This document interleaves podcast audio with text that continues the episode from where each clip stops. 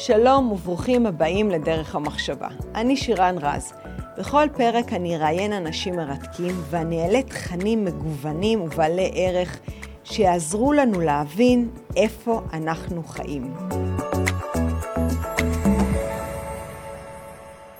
שלום וברוכים הבאים לפרק מספר 77. ישראל עדיין נמצאת בלחימה וזו הסיבה שאני ממשיכה להעלות כאן בדרך המחשבה נושאים שקשורים למלחמה בשביל שנוכל להבין איפה אנחנו נמצאים וקצת לקבל תשובות ובהירות לגבי המצב שלנו. אני אמשיך להעלות נושאים שקשורים למהות של הפודקאסט עצמו בנושא פילוסופיה, היסטוריה ונפש האדם. לאחר שהכל יסתיים בעזרת השם אז אנחנו נעמיק בעוד נושאים. המלחמה עדיין בעיצומה ויש תחושה שאולי אנחנו לא באמת מכירים את האופי הפנימי של האויב. איך ייתכן שעזה עד לא מזמן השכנה שלנו חשבנו שהיא נחותה טופוגרפית, היא ענייה, היא קלה לריסון ופתאום מצאנו אויב שהוא חצוף, עז, בלתי צפוי, אכזר וכזה שמסרב להיכנע. רבע מיליון עקורים מהצפון ומהדרום עדיין לא מצליחים לראות את האופק מתי הם יחזרו לביתם ומי שקצת מעודכן מה שקורה בצפון מבין שכבר התנחלו בביתם ולא החיזבאללה זאת אומרת שיהיה קשה יותר לחזור חזרה הביתה. מדינת ישראל ולא אני אמרתי אלא ההיסטוריה דיברה מושתתת על ניסים גלויים ועל גדולת רוחם חוכמתם ומסירותם של לוחמים ולוחמות וגם אזרחים תושבים של מדינת ישראל. זה לא מספיק ואתם יודעים את זה כי מה שמדאיג יותר מכל זה החוט הדק שמפריד כמו שאמר הנביא ישעיהו בין עפיפה לעייפות בין מהירות עוצמת התמרון תעוזת האש לעייפות. ואיך שומרים שהחוט לא ייקרע? גם על זה נתן הנביא ישעיהו תשובה. הוא אמר שהמפתח באחדותנו לא רק בתחושה של הנעים והכיף בינינו, אלא באמת לצופף שורות. בשביל העשירי קרה לנו נס שהחיזבאללה לא הצטרפו לחמאס ושהחמאס למזלנו לא חיכה עוד כמה שנים לפני שמדינת ישראל פירקה עוד יותר והקטינה את צבא היבשה. תראו את עזה, תסתכלו, אנחנו כולנו רואים את זה יום יום. איך כל הצבא הסדיר בתפארתו עם הטכנולוגיה המתוחכמת שלנו נמצאת בשטח הקטן הזה ועדיין קשה לנו. ננסה לברר קצת יותר פרטים ברמה הגיאופוליטית, גם פנים המדינה, ולשם כך הזמנתי אורח מאוד מעניין שהוא גדוש במידע מרתק.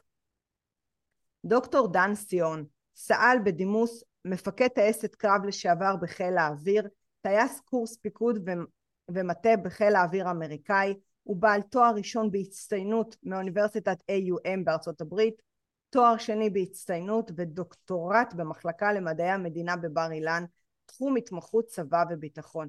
שלום לדוקטור דן, מה שלומך? שלום, תודה רבה. קודם כל אני שמחה שנהנית לקריאה. כן, תודה. היום אה, אה, אני ואתה קצת שוחחנו לפני כדי לנסות אה, למקד את הנושאים שכנראה יעניינו את הגולשים שלנו. והכנת איזושהי הרצאה, מצגת שתכלול את כל הנושאים, אבל אני ככה הייתי רוצה לפתוח בשאלה הראשונה שנראה לי היא הנכונה ביותר, ובאמת על החמאס, מי הוא החמאס, למה הוא תקף דווקא בשביעי לאוקטובר, ושאלה שמטרידה את כולנו בגלל שאתה בא מחיל האוויר, איפה הוא היה? איפה היה חיל האוויר בשביעי לאוקטובר? הבמה שלך. הבמה שלי, תודה רבה. אה, ההרצאות שלי, זאת אומרת ההרצאה שלי, אפשר אולי לחלק אותה לשניים, אנחנו נראה ללוח הזמנים, אה, תעסוק בעצם בשני נושאים, אה, בשביעי לאוקטובר, מה קרה ולמה קרה, למה זה קרה לנו? ומה בעצם ניסה החמאס להשיג, בעצם למה הוא תקף אותנו, כמו שאת אמרת זה לא דבר מובן מאליו, בייחוד לאור התוצאות הבלתי נמנעות לעזה שאנחנו רואים אותן כרגע בשטח, ההרס בעזה אני מתכוון.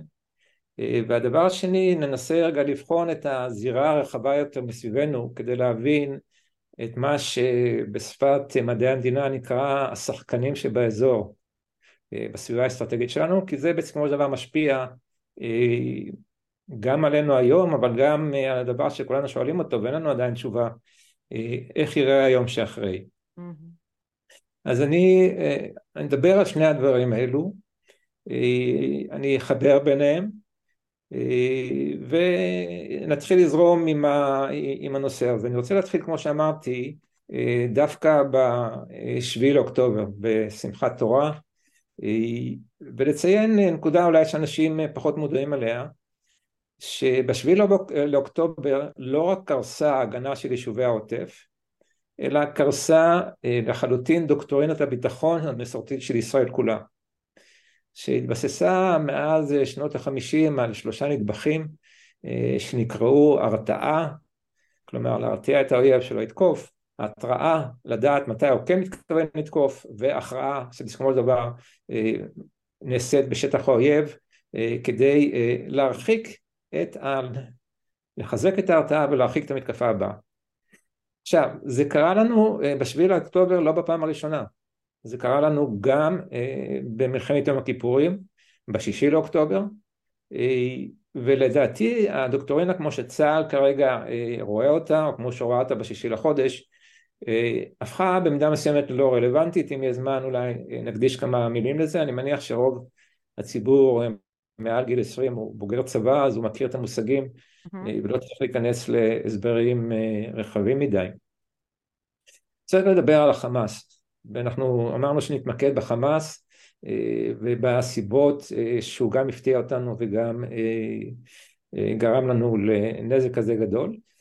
החמאס ברמה עקרונית הוא מנהל תהליך רצוף במטרה להשמיד את ישראל. אנחנו תכף נדבר גם על המוטיבים האידיאולוגיים שלו ונבין מה עומד מאחורי זה.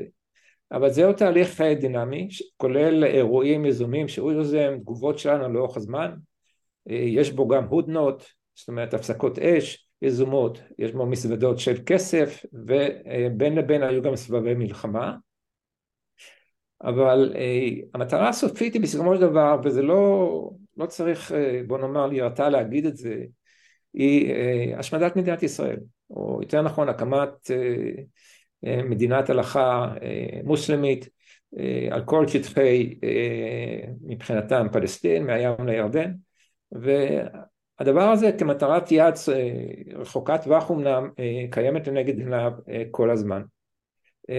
שוב, זה לא דבר שצריך להרתיע אותנו, זה היה פה גם כשהגיעו הנה ראשוני המתיישבים לפני 120 שנים, וצריך לדעת פשוט לקחת את זה בחשבון ולהתמודד עם זה.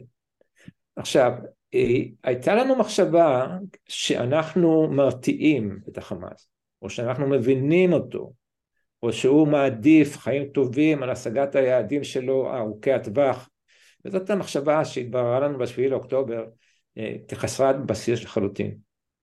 אה, היא מתאימה לחשיבה שלנו, לחשיבה המערבית, אבל היא לא רלוונטית אה, ליריבים שלנו, לא רק לחמאס, אלא גם לחיזבאללה וגם לאיראן, ולכן אנחנו צריכים להיות, לדעת תמיד, להיות מוכנים להפתעה ובוא נאמר, אה, זאת המציאות בשכונה שאנחנו חיים בה, ואסור אה, להירתע ממנה, אה, ויש גם דרכים להתמודד איתה. עכשיו, כשאנחנו עוסקים בנושא ההרתעה, שזה מה שעמד ודיברו עליו לפני שפרצה המלחמה הזאת, אנחנו צריכים להבין שאנחנו לומדים על הכישלון שלה רק בדיעבד. זאת אומרת רק כשנפתחת מלחמה והיא נכשלת. עד אז אנחנו בטוחים שהיא עובדת כי האויב לא פתח מלחמה אבל יכול להיות שהאויב בכלל לא מורתע.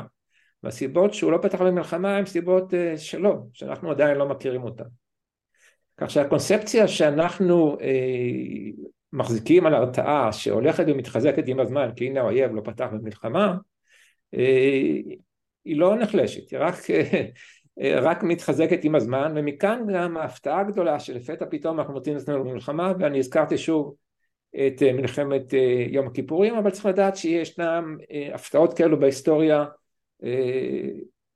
רבות מאוד. לא קרה רק לנו כל מלחמה כמעט מתחילה בהפתעה מהסוג הזה לצערנו הרב בצד שמפתיע גם זה יכול להיות ליתרון גדול בפתיחת המלחמה הבעיה בנושא ההרתעה הוא שהיא בשלב מסוים אה, הופכת לקונספציה, כמו שקרה לנו, ואחרי זה לאובססיה, ובעיקר כשיש מערכת הגנה מאוד יעילה כמו שלנו, כיפת ברזל, שמצמצמת את הנזק מהתקיפות של האויב. ואז נוצר איזשהו תהליך של התמכרות לשקט. וכשאנחנו מתחילים להתמכר לשקט אנחנו נוטים להתעלם מהשינויים הקטנים וההדרגתיים בצד של האויב שכמו שאמרתי במקרה של החמאס לא זונח את יעדיו. הקושי הוא שאנחנו מזהים את השינויים האלו שלכאורה מעוררים את הקונספציה שלנו שאנחנו מרתיעים אנחנו נוטים בדרך כלל לספק להם הסברים וזה פסיכולוגי שכל מטרתם היא בעצם לסגור את אותו פער קוגניטיבי, מה שנקרא הסט שנוצר במוחנו, אה, בין המציאות הלא נעימה שמתגלית לעינינו, לבין הקונספציה שאנחנו מחזיקים שאנחנו בעצם אה, מרתיעים את הצד השני, וזאת תופעה אנושית. היא קרתה לפני מלחמת יום הכיפורים, והיא גם קרתה לנו אה, בשביעי לאוקטובר. כלומר, התחילו להיווצר פערים, אבל לא שייכנו אותם לאפשרות שתפרוץ מלחמה.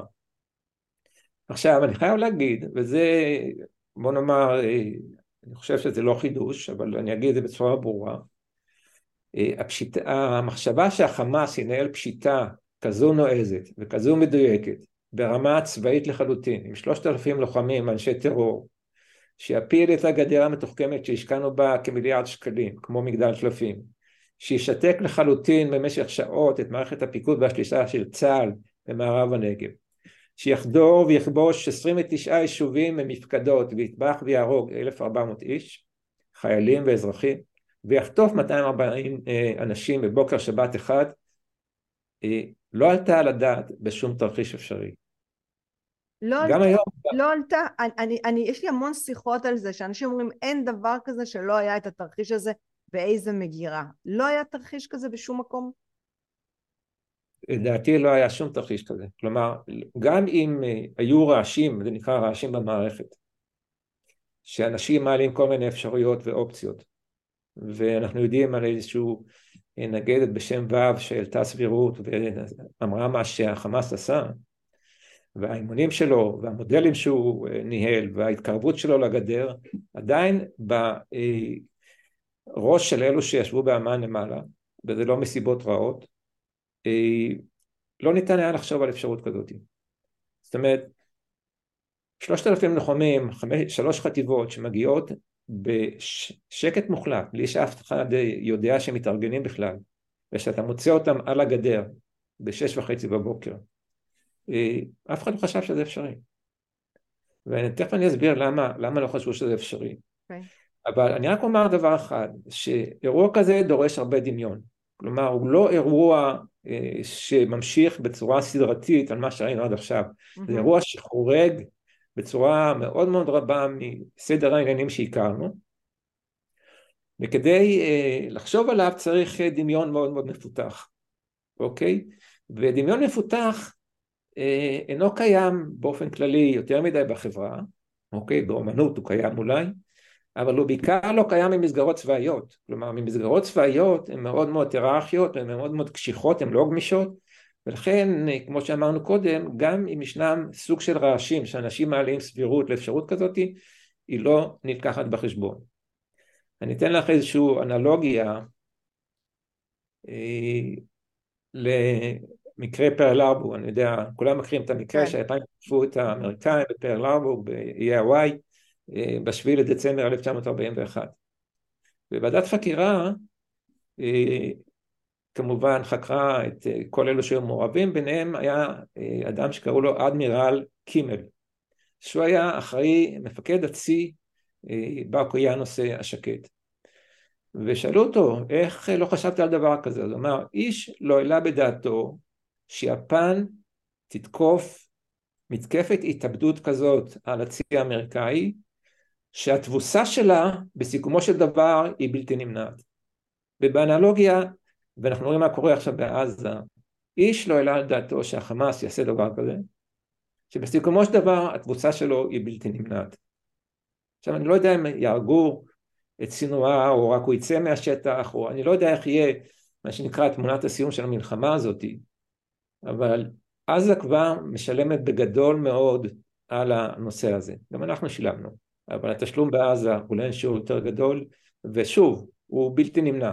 לכן אף אחד לא יכול היה לתאר לעצמו שתהיה מתקפת התאבדות כזאתי וגם הכוחות שתקפו אגב, מתוך אותם שלושת אלפים שחדרו, אלף מחבלים נהרגו, ואת האחרים, רבים אחרים צה"ל הורג היום בעזה. על פי החשיבה, ש... ומכאן אגב גם חוסר המוכנות הטוטלית של צה"ל, זה לא מצדיק אותה, זה רק מנסה להסביר אותה בצורה רציונלית, כמובן שזה לא מצדיק, והלקחים כמובן צריכים להילמד, ואני אגיד לך דבר שאולי הוא מפתיע, יפתיע את האנשים. הפתרון לבעיית אה, המודיעין היא לא במודיעין. הפתרון לבעיית מודיעין שהוא תמיד הולך להיכשל היא במסגרות אחרות, כלומר בהגנה יותר חזקה, באפשרות הברורה מאליה שיום אחד אה, המודיעין ייכשל ולכן צריכה להיות הגנה אה, שתבלום כוחות שלא יוכלו להסתער לתוך שטח מדינת ישראל וזה פחות או יותר הכיוון שצריך לחשוב עליו אה, ואני לא אכנס כרגע למה שצה"ל צריך לעשות כדי אה, שדבר כזה לא יחזור עליו. אני, אני רוצה רגע להוסיף פה איזושהי הערה אם אפשר. אה, ראיינתי פה דרך אגב בפודקאסט את יגאל כרמון מהנשיא של ממרי. כן. והפעילות שלהם היא לבדוק מודיעין גלוי, בתקשורת גלויה.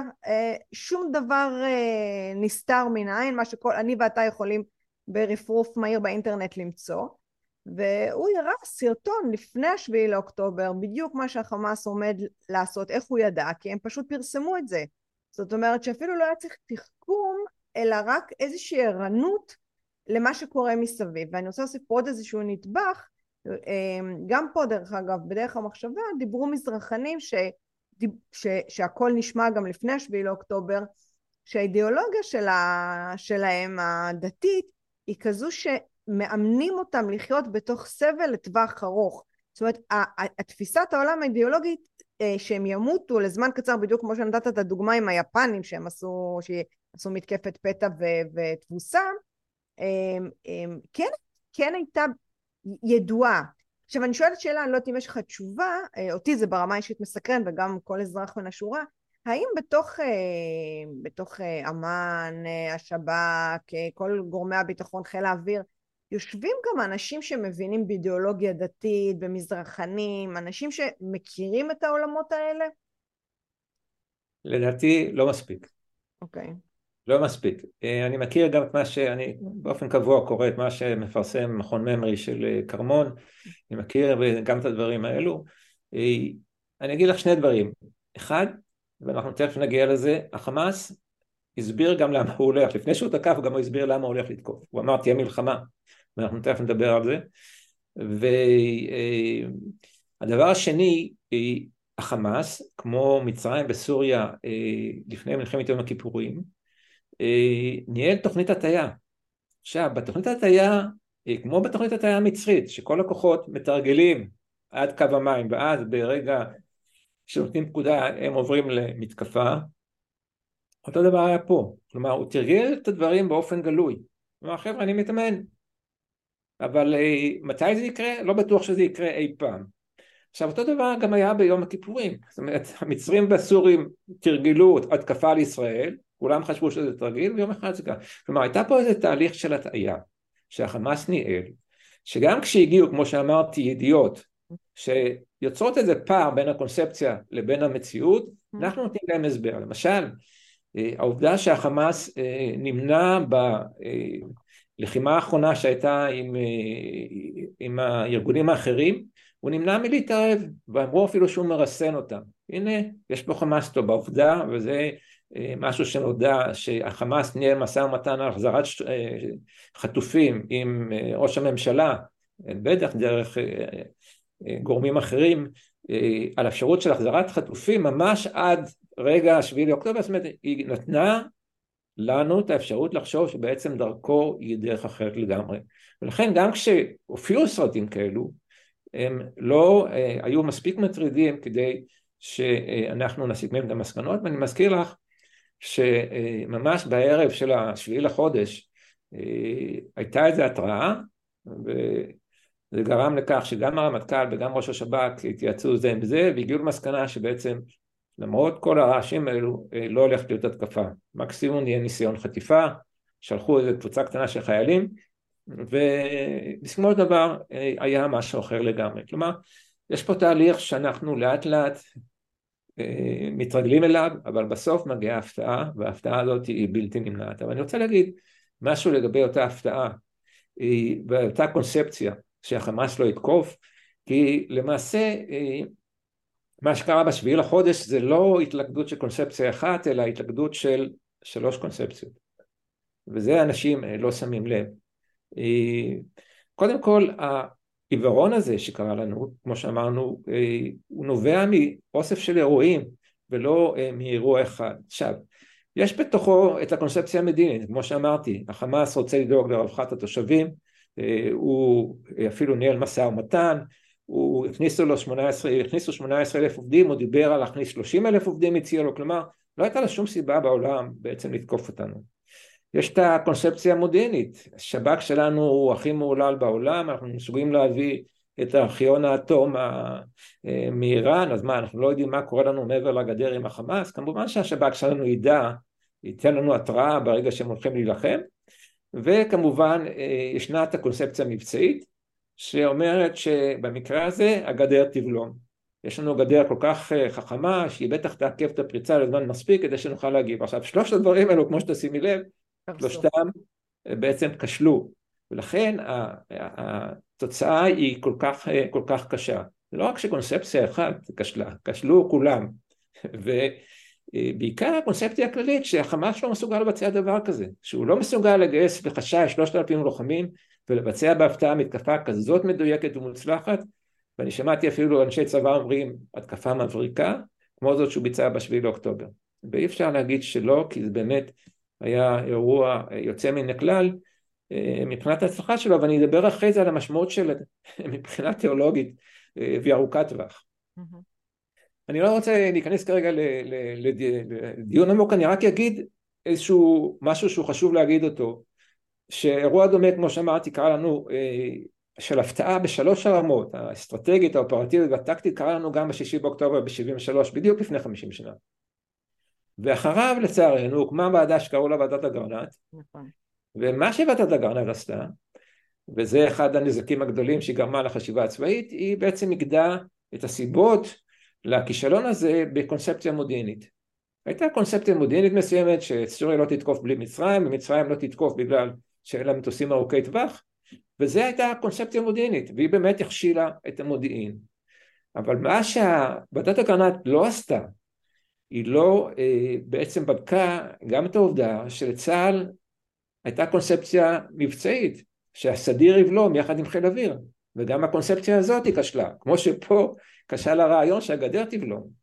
וגם הייתה שם קונספציה מדינית שהיום אנחנו יודעים עליה שבעצם התנהלו שיחות בין קיסינג'ר לבין גולדה ודיין וגלילי על אפשרות של משא ומתן לשלום תמורת החזרת סיני ודיין שהוא היה אחד האנשים שהיו שותפים לסוד הזה, אחד משלושת האנשים שהיו שותפים לסוד הזה, הוא אמר לעצמו מה פתאום שסאדאת יתקוף בשישי לאוקטובר כשהוא יודע שבסוף אוקטובר ישנם בחירות ומיד אחרי זה ניכנס למשא ומתן? למה לא לקחת את הסיכון הזה של מלחמה? למה לא לסכן את כל, הסיפ... את כל, ה... כל כך הרבה אנשים שיהרגו לא... ולא לחכות, כמו שאנחנו חושבים בהיגיון המערבי שלנו, שתיבחר פה הממשלה שבוודאות היא הייתה נבחרת, היא גם אחרי המלחמה זכתה במעל 40 מנדטים, וניכנס איתו למשא ומתן. וגם פה באותה צרה אנחנו רואים שזה לא רק קונספציה אחת, זה הרבה יותר מורכב, ויש פה כמה גורמים שמגיעים, אה, מביאים לעיוורון הזה, אבל התקלה הזאת של ועדת אגרנט, ואני אומר את זה בצורה מוסמכת לחלוטין, שהתמקד רק בנושא המודיעין, הקשב של הקונספציה של המודיעין, גרמה אה, בעצם לניוון השיח האקדמי והצבאי המקצועי במשך 40 שנים. רק בעשור האחרון אפילו לדבר גם על הדברים האחרים, אה, ולראות שבעצם התמונה הרבה יותר רחבה, וזה לא רק אלי זעירה, שאגב הוא היה איש מבריק, אה, כמו שרבים אומרים, אה, הולך, הלך שולל אחרי תהליך ההטעיה של, של סאדאת. אה, היו פה עוד גורמים שגרמו לכישלון הזה, ובגורמים כאלו אה, לא טיפלנו, לא למדנו אותם, לא טיפלנו אותם, והנה הם חזרו אחרי חמישים שנה, שזה דבר שהוא בלתי נסלח ובלתי מתקבל על הדעת. אז בואו ננסה לחשוב למה, למה החמאס יצא להתקפה הזאת בכלל, שהתוצאה שלה, כמו שאמרתי, היא בלתי נמנעת, היא הרס טוטאלי בעזה, אלפי הרוגים, מרבית מהאוכלוסייה בעזה, כמעט אחד, קרוב לשני מיליון מתוך השניים וחצי מיליון, הם פליטים עכשיו, מצופפים שם ליד רפיח בחלק הדרומי של עזה, וגם צה"ל מרסק את כוחו הפוליטי של הארגון ואת הכוחו הצבאי בצורה מאוד מאוד נחרצת.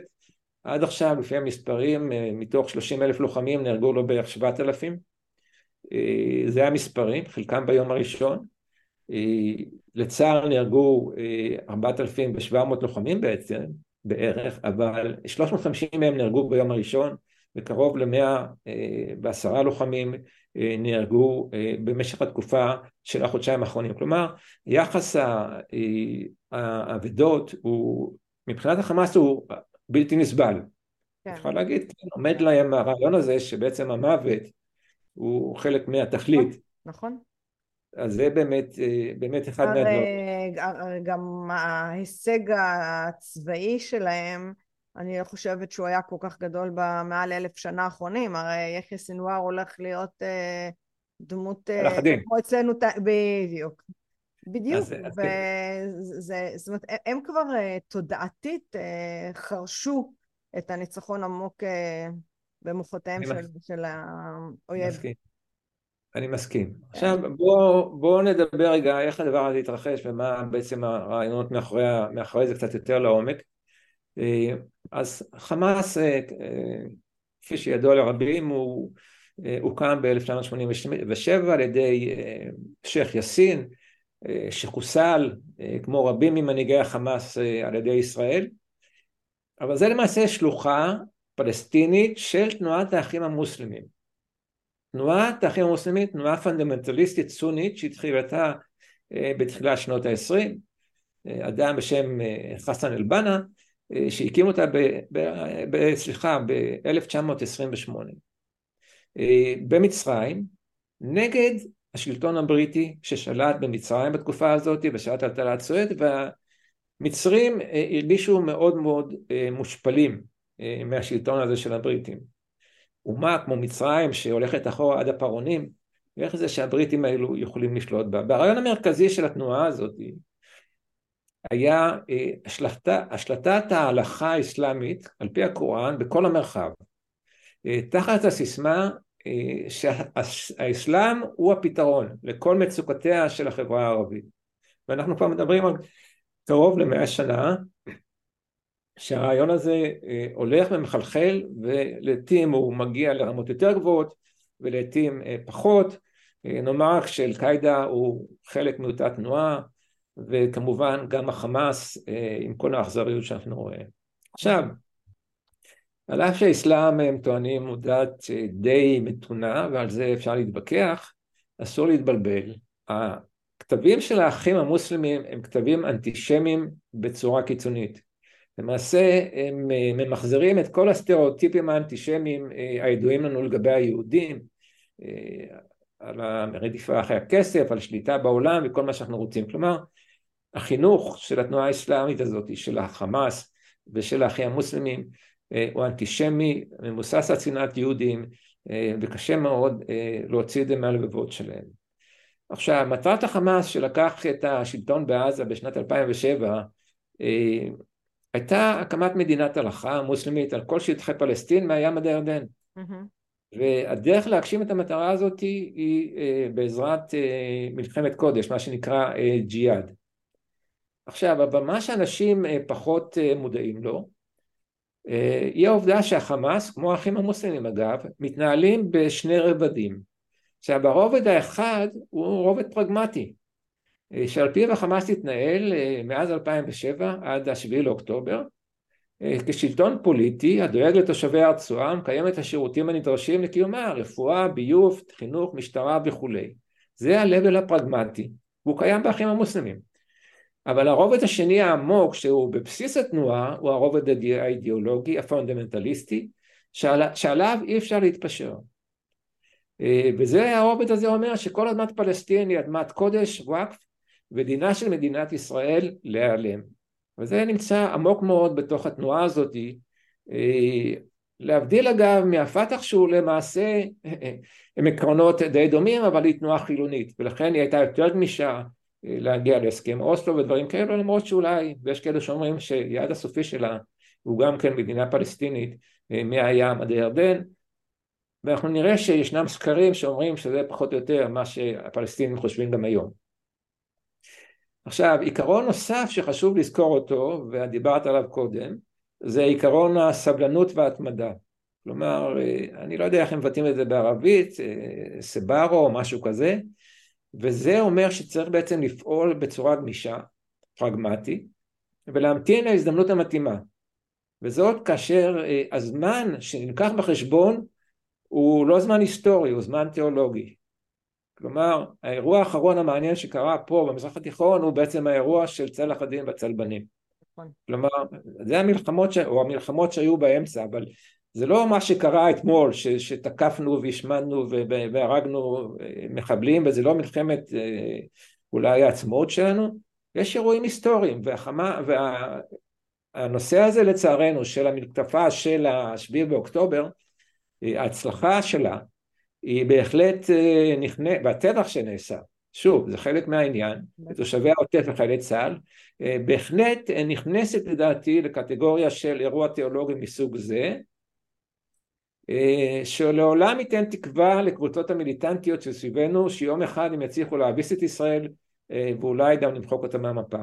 כלומר הרעיון הזה ובעיקר ההצלחה הזאת שנזקפת לחובתנו היא לא הייתה מחויבת המציאות.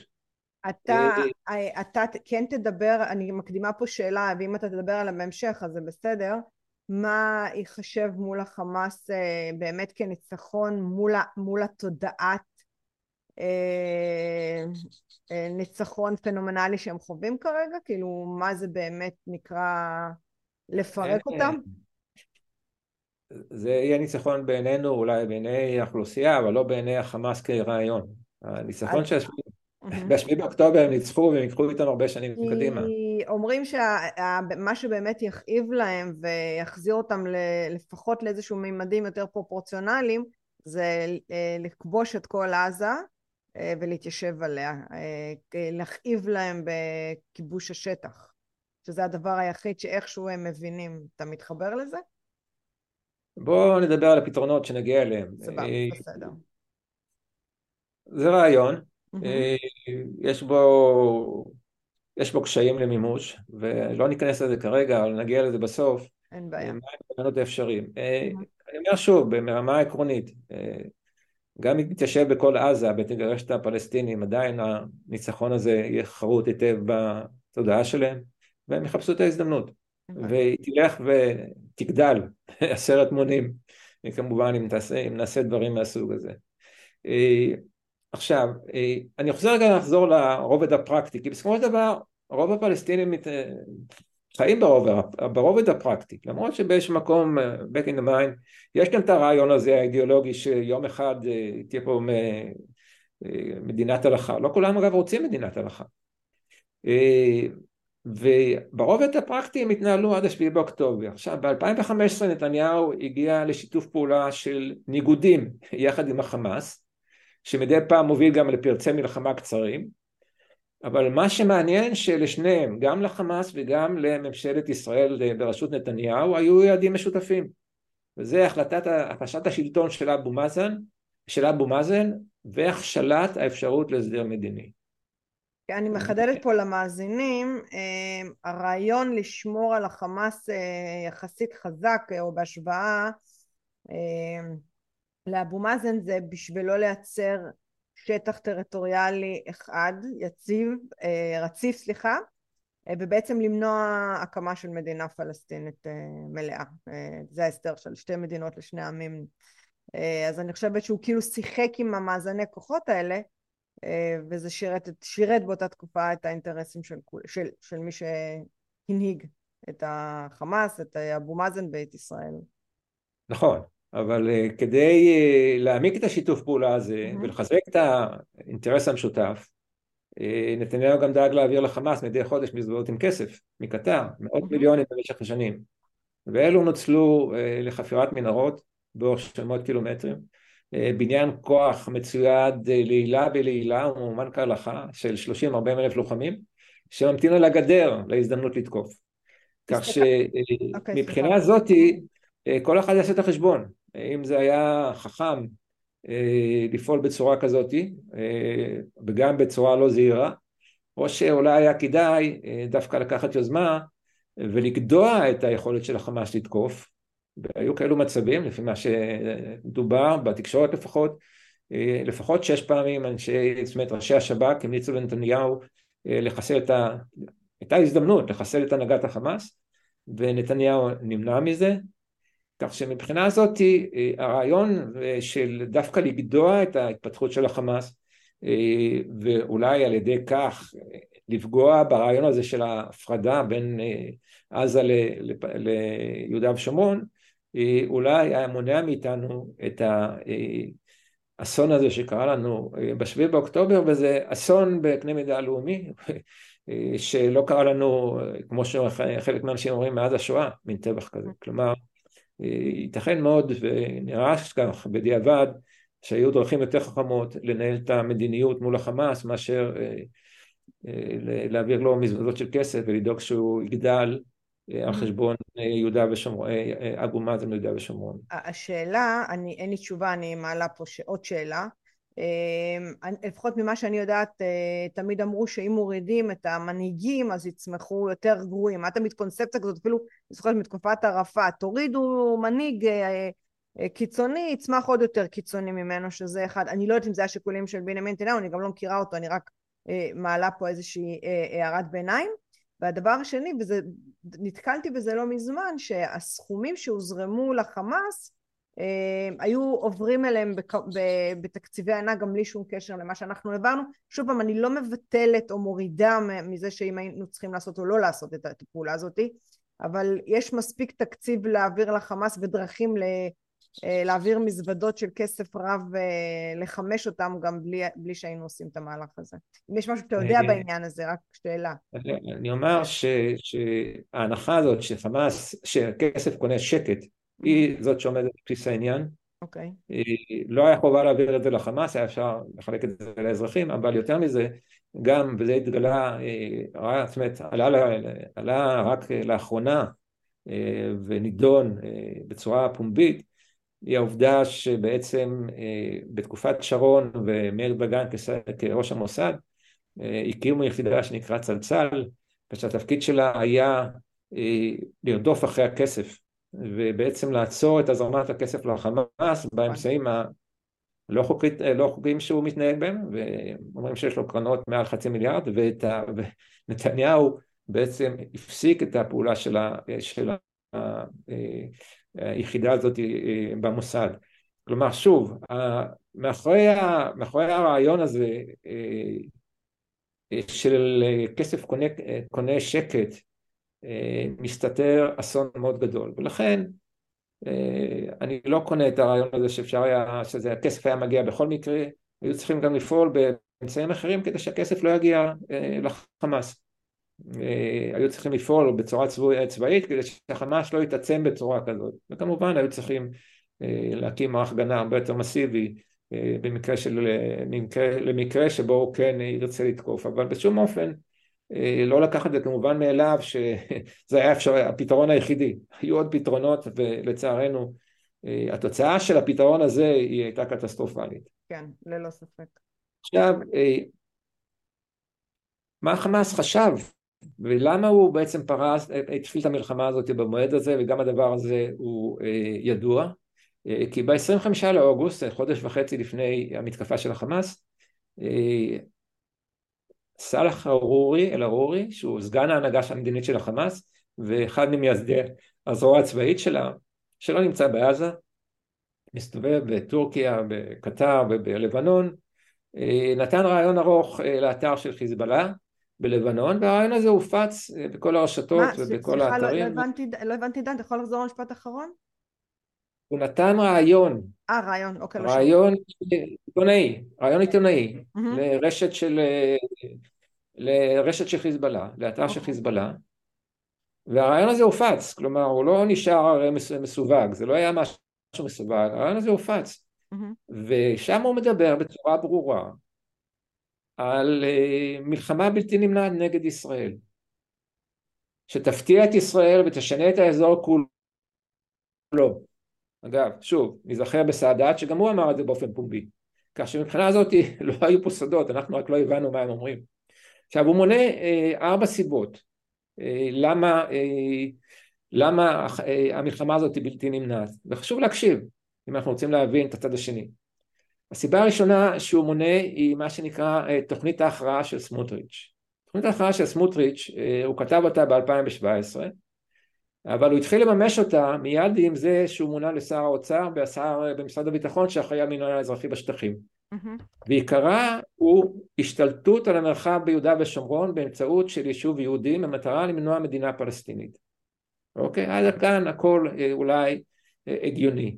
אבל אה, מה שהתוכנית הזאת עוד אומרת, וזה הדבר שהוא מבחינתם בלתי מתקבל על הדעת, שלתושבים הפלסטינים תינתן אפשרות להצטרף, או יתנו להם שתי אפשרויות למעשה, או להצטרף למדינת ישראל כתושבים, אבל אה, עם זכויות מוגבלות, כלומר הם לא יכולים לבחור לכנסת, כלומר איזשהו סוג של אה, זכויות חסר, תושבים אבל זכויות חסר, או להגר. עכשיו, הנושא הזה של הגירה הוא אה, מאוד מאוד קשה לפלסטינים כי הם זוכרים את הנכבה ומבחינתם זה תוכנית נוספת של טרנספר שכרגע על פניו הולכת ומתממשת. הנה ממשלת נתניהו, סמוטריץ' הוא שר האוצר, הוא מעביר אה, מאות מיליוני שקלים אה, לשטחים, לאורית סטרוק, ולהקים יישובים וכולי. ועכשיו אני לא אומר את זה מבחינת ביקורת, למרות שיש לי, אני אומר את זה רק מבחינת הצורה שבה הם תפסו את זה. מבחינתם זה, ישראל הולכת לעשות טרנספר לזהו, אה, לתושבים של יהודה ושומרון. כי ראינו שהרי מבחינת מדינה אחת זה לא מפריע להם, הם בלאו הכי לא חושבים, חושבים שישראל היא ברת קיום פה, אבל כן. הרעיון של טרנספר הוא רעיון שהם לא מוכנים לקבל, וזו הייתה הסיבה הראשונה שהוא הזכיר למה המלחמה בלתי נמנעת. הסיבה השנייה היא ההתקדמות באפשרות לנורמליזציה עם סעודיה שלמעשה מטאטאת, מטאטאת, מטאטאת את הבעיה הפלסטינית מתחת לשולחן אבל בעיקר הוא השתמש במוטיב הדתי כי אני מזכיר לך שהאחים המוסלמים תנועה אה, עם אידיאולוגיה דתית ואמר שזה יפקיר את אל-אקצא כלומר את הר הבית לשליטה ישראלית. ובאמת היה שם איזה רעיון של הסדרה בין ישראל לפלסטינים ומבחינתם זה הפקרה של אל-אקצא שהוא רק פלסטיני ו... או רק ערבים מוסלמים והוא השתמש במשפט אה, יפה שלא קשה להבין אותו, הוא אומר מי ששומר על שני המקומות הקדושים לאסלאם, כלומר סעודיה, מכה ומדינה, מפקיר את המקום השלישי בחשיבותו לאסלאם, את אל-אקצא, כלומר את הר הבית בירושלים. וזו הייתה הסיבה השנייה, כלומר ההסדר עם הסעודים שהלך והתגבש אה, לנגד עיניהם, ששם שוב פעם את הרעיון, את העניין הפלסטיני אה, על הולד מאחורה, אה, ובעצם כמעט ולא התייחס אליו. עכשיו הסיבה השלישית שהוא מונה וזאת מה שנקרא הזדמנות היסטורית למלחמה שנפלה עליהם מהשמיים. זה הפיצול הפוליטי הקשה שהיה בישראל. תודות לרפורמה המשפטית או המהפכה המשפטית כל אחד יכול לקרוא לזה איך שהוא רוצה שיצרה קרע עמוק בחברה שגם היו לו השלכות מאוד כבדות על הכשירות של הצבא והחוסן הלאומי של ישראל. ראינו בדיעבד שזה ממש לא היה ככה, שברגע שהתחילה המלחמה כולנו התלכדנו, אבל בעיני, בעיני הצד השני, נקרא לזה ציר ההתנגדות מאיראן דרך חיזבאללה וחמאס, זאת הזדמנות היסטורית למלחמה שאולי לא תחזור אה, בשנים הבאות, והסיבה הרביעית המיידית שמייצרת את ההזדמנות האופרטיבית לתקיפה היא שמרבית כוחות צה"ל הסדירים, והוא אומר בעצמו, 30 גדודים נמצאים ביהודה ושומרון, וכך שגם חזית הצפון וגם חזית הדרום למעשה נשארו ללא הגנה. כלומר, אנחנו רואים שיש בה ארבע סיבות, הוא מנתח את המצב בצורה מאוד אובייקטיבית, יש להם ארבע סיבות אה, שתהיה מלחמה, ועובדה אה, שהמלחמה פרצה, כלומר אנחנו לא מנענו אותה למרות שהוא אמר באופן גלוי והזכרנו פה את הנושא של הטעיה. אה, כמובן שהוא לא אמר מתי היא תקרה, והוא אולי לא אמר גם אם שהיא תקרה דווקא בעזה, אבל המלחמה הייתה בלתי נמנעת, ואני מזכיר לך כמובן שהדבר הזה לא חמק מעיני המודיעין הישראלי ואנחנו כולנו זוכרים את אותם קצינים בכירים שרצו לכנסת וניסו להתריע לנתניהו שלצערנו לא שעה להם שיעצור את החקיקה של הרפורמה המשפטית, הייתה שם עזילת הסבירות כי האויבים שלנו קוראים את החולשה ורואים בה הזדמנות למלחמה. אבל פה, אה, פה, פה אני חייבת רגע דן להגיד משהו. בבקשה.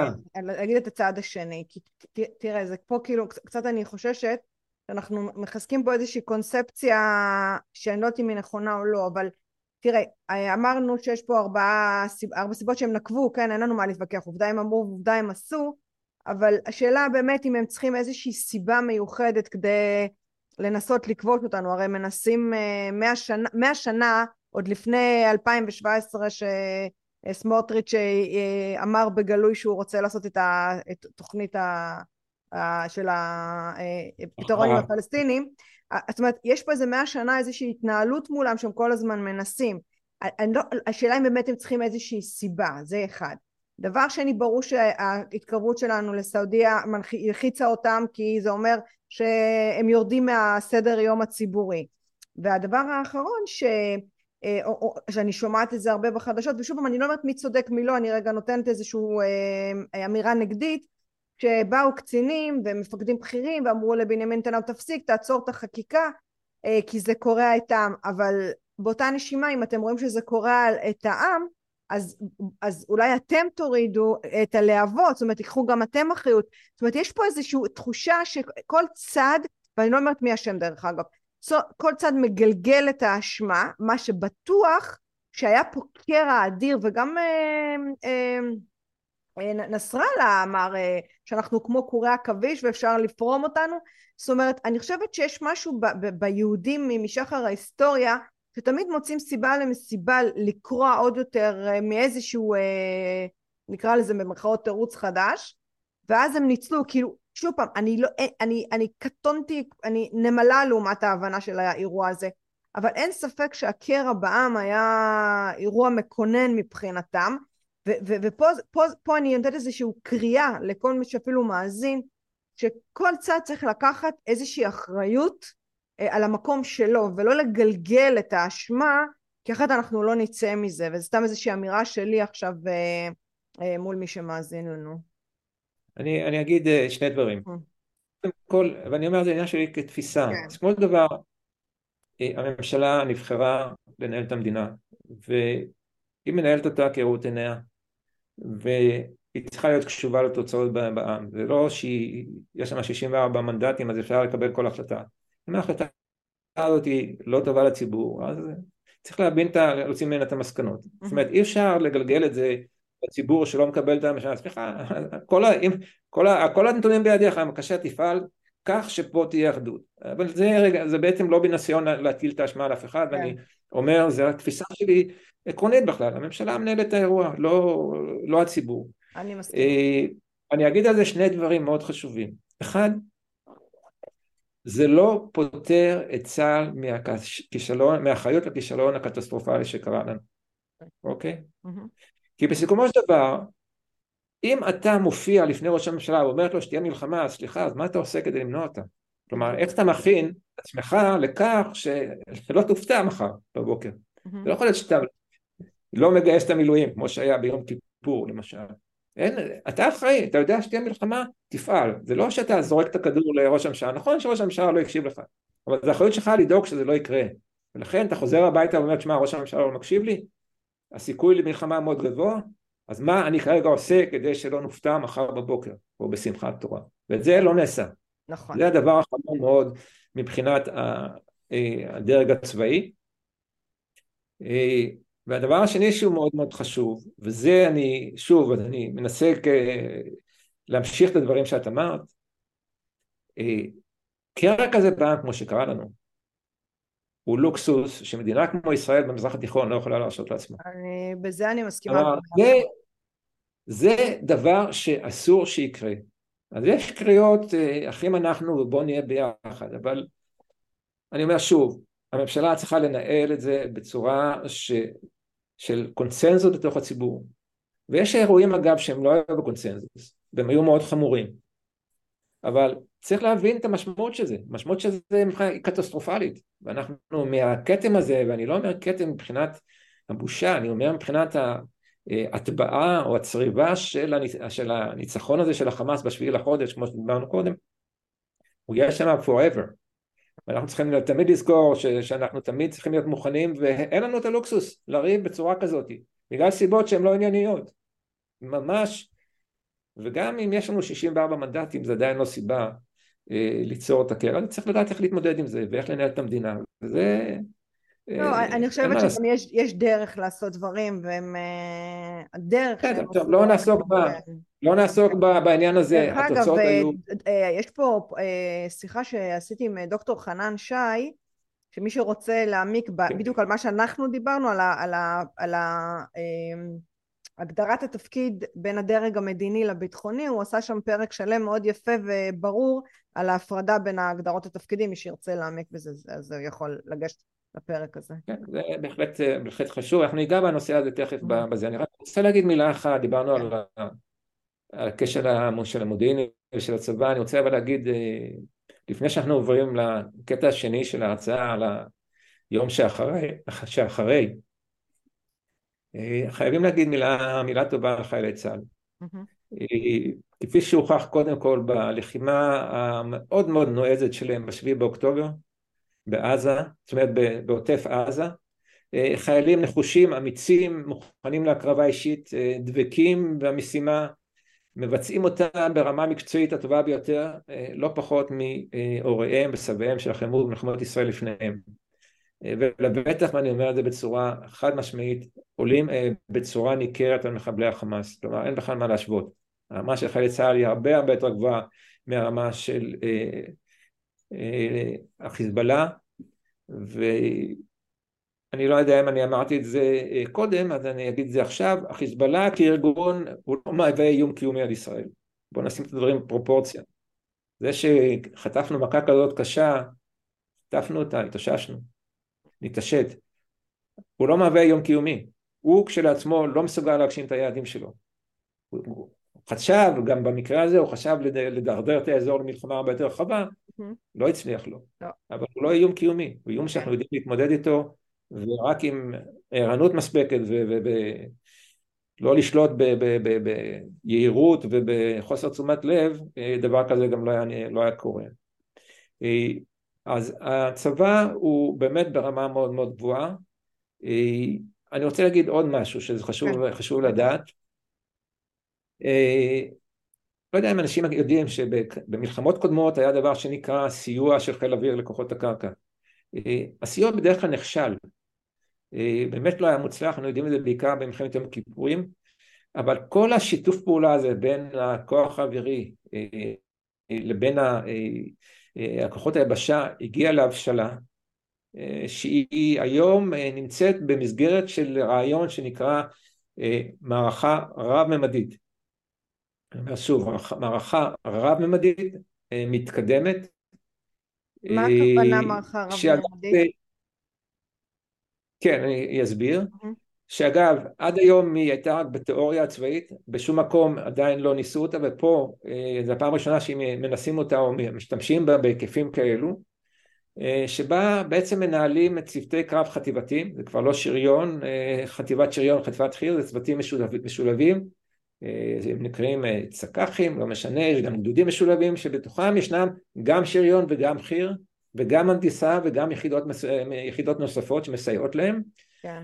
אבל הם משולבים באופן אינטגרלי עם אש מדויקת וקטלנית, גם מהאוויר, מכלים שונים, מטוסים ומטוסים ללא טייס, גם מהקרקע עם תותחים ורקטות וטילים, וגם מהים. כלומר זה שילוב מהודק אה, בין התמרון היבשתי לבין אה, האש, אה, שמביא לכך שאנחנו משמידים את האויב לפני שהוא מצליח להרים את הראש, וזה גם יוצר איזושהי מעטפת הגנה אה, לכוחות אה, כדי להשיג את יעדי, המחתרה, אה, יעדי המערכה. כלומר, יש פה איזה מעטפת אש, אם תקראי לזה עמוד האש, שגם הולך לפנים, קוראים לזה חגורת אש, שגם נמצאים מסביב לקוחות של צה"ל, שבעצם נועדה לחסל כל, כל התקוממות או התנגדות, וללוחמי החמאס, למעט מקרים שקורים שאנחנו מופתעים או שבתוך בניינים או מישהו יוצא מתוך פיר ופוגע בנו, ישנם שתי אפשרויות, או לצאת להילחם ולמות באופן ודאי, mm-hmm. או אה, להתחבא, אה, לסגת ולברוח. לעיתים הם מצליחים גם לפגוע בנו לצערי הרב וזה כואב מאוד כי באמת כל יום נפגעים אה, מספר אנשים אבל ברמה, ברמה העקרונית מאות אה, מחבלים אה, מחוסלים ואנחנו שמענו רק עכשיו על כוח שיצא מג'בליה והשאיר אחריו אלף מחבלים הרוגים וזה, וזה הצורת המלחמה הזאת של צה"ל שהיום היא מאוד מאוד מתקדמת יש דבר שנקרא מרכזי אש מקבלים מידע בזמן אמת גם מאמ"ן גם מהכוחות ומשמידים את כוחות חיזבאללה, אה, סליחה, אה, החמאס אה, באופן מיידי. יש צורך גם בתמרון של כוחות על הקרקע אבל לא ניכנס כרגע לכל הדיון הזה על איך פועל הצבא אני רק אגיד באופן כללי לדעתי האישית ואני עוסק בנושא הזה גם מבחינה תאורטית וגם מבחינה מעשית צה"ל מקדים במידה רבה את כל הצבאות המערבים אה, שעדיין לא התנסו בהפעלת מכלולי אש אה, צמודים לכוחות בהיקף כזה אה, במלחמה שנקראת מלחמה בעצימות גבוהה, מלחמה גדולה. כלומר צה"ל בהחלט עושה פה עבודה מאוד מאוד חשובה שאגב לקח שנים לפתח אותה, היא מושתתת במידה רבה על טכנולוגיה מתקדמת שיצא לה שם רע בנושא של הגדר אבל פה היא עובדת בצורה מצוינת.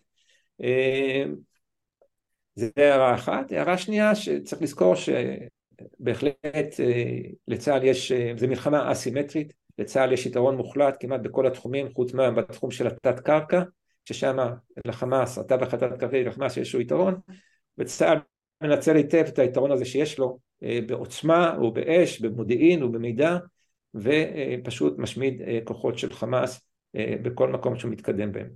כן. אמ, קודם כל זה מאוד, זה, זה כן משמח לשמוע וזה כן מעודד לשמוע שכל ההשקעה שהופנתה אה, לצה"ל ובאמצעים הטכנולוגיים אה, מוכיחה את עצמה וכן אנחנו מתקדמים ואני אומרת משהו שאולי אולי, אולי הוא קצת אה, נשמע לא טוב בגלל שאנחנו סופגים אבדות מאוד כבדות וקשות אבל אנחנו גם מתנסים אני מניחה תוך כדי התמרון ותוך כדי הלחימה ומשפרים את עצמנו זאת אומרת אני חושבת שיש פה בטח המון uh, מסקנות ולקחים ולמידה שאנחנו ניקח גם להמשך, uh, כן. מן הסתם, uh, למרות הצער שזה, שאנחנו צריכים לה, לחוות את זה. אני אגיד עוד שתי נקודות כן, כן. ש... שחשוב, שדיברנו עליה, אבל זה בעצם מסכם שעה, אם תרצי לעבור אחרי זה לנושא הבא, אז אפשר יהיה... נראה לי שאני ואתה נמשיך לדבר, אבל אנחנו נחתוך את זה ונעלה את זה בשני פרקים. מה שחוץ מההתאוששות המהירה של כן. צה"ל, אחרי המכה שחטפנו בשביעי לחודש, אה, הייתה פה עוד תופעה, זו התאוששות מדהימה של החברה. אני מזכיר את הקרע הזה שהיה בינינו אה, לפני המלחמה, אה, אבל החברה האזרחית התגייסה באופן מיידי לסייע לתפוס את מקומה של הממשלה שצערנו לא תפקדה כל כך טוב, mm-hmm. למרות הקרע החברתי הקשה ערב המלחמה. וכאן גם הנושא הצבאי שהחמאס חשב שצה"ל יתפורר, וגם בנושא החברתי של החברה הישראלית, אה, החמאס טעה בגדול, אה, הוא לא פילל והוא לא שיער שככה אנחנו נגיב וכל כך מהר בעוצמה כזאת, ולדעתי אה, זו טעות גדולה של החמאס. אולי, אם נאמר את זה בהומור, הוא הקשיב יותר מדי לרברבנות של חסן נסראללה ותיאוריית קורי העכביש שלו, כן. הוא מבין גם היום בעצמו אה, שזה דברים מופרכים לחלוטין, אה, גם המלחמה שנערכת בצפון עד עכשיו אה, מעל 110 הרוגים לחיזבאללה, יש לנו עשרה הרוגים אבל היחס הוא בכלל מאוד מאוד ברור והחמאס מבין גם אם הוא יסתכל על מה שקורה בעזה שלא כדאי לו להתמודד, חיזבאללה, סליחה, נכון. שישראל היא, היא לא ממש קורי עכביש. Yeah. אנחנו כן. חברה אחרת שיודעת לריב אחד עם השני, אבל קורי עכביש אנחנו בטח לא. אה, טוב, אנחנו... אה, סיימנו את החלק אה, הראשון ואנחנו עוברים עכשיו לחלק השני. כן. אוקיי. זה היה פרק נוסף של דרך המחשבה. כל הפרקים זמינים באפליקציות הפודקאסטים, בערוץ היוטיוב ובפייסבוק. אם עדיין לא הצטרפתם, זה הזמן. להרצאות בנושא חשיבה יצירתית, חדשנות, יזמות, אסטרטגיה רגשית ומדיטציה, מוזמנים לפנות אל הישירות לאופיס שטרודל שירן רז דוט קום. אני שירן רז, ואהיה איתכם גם בפרק הבא.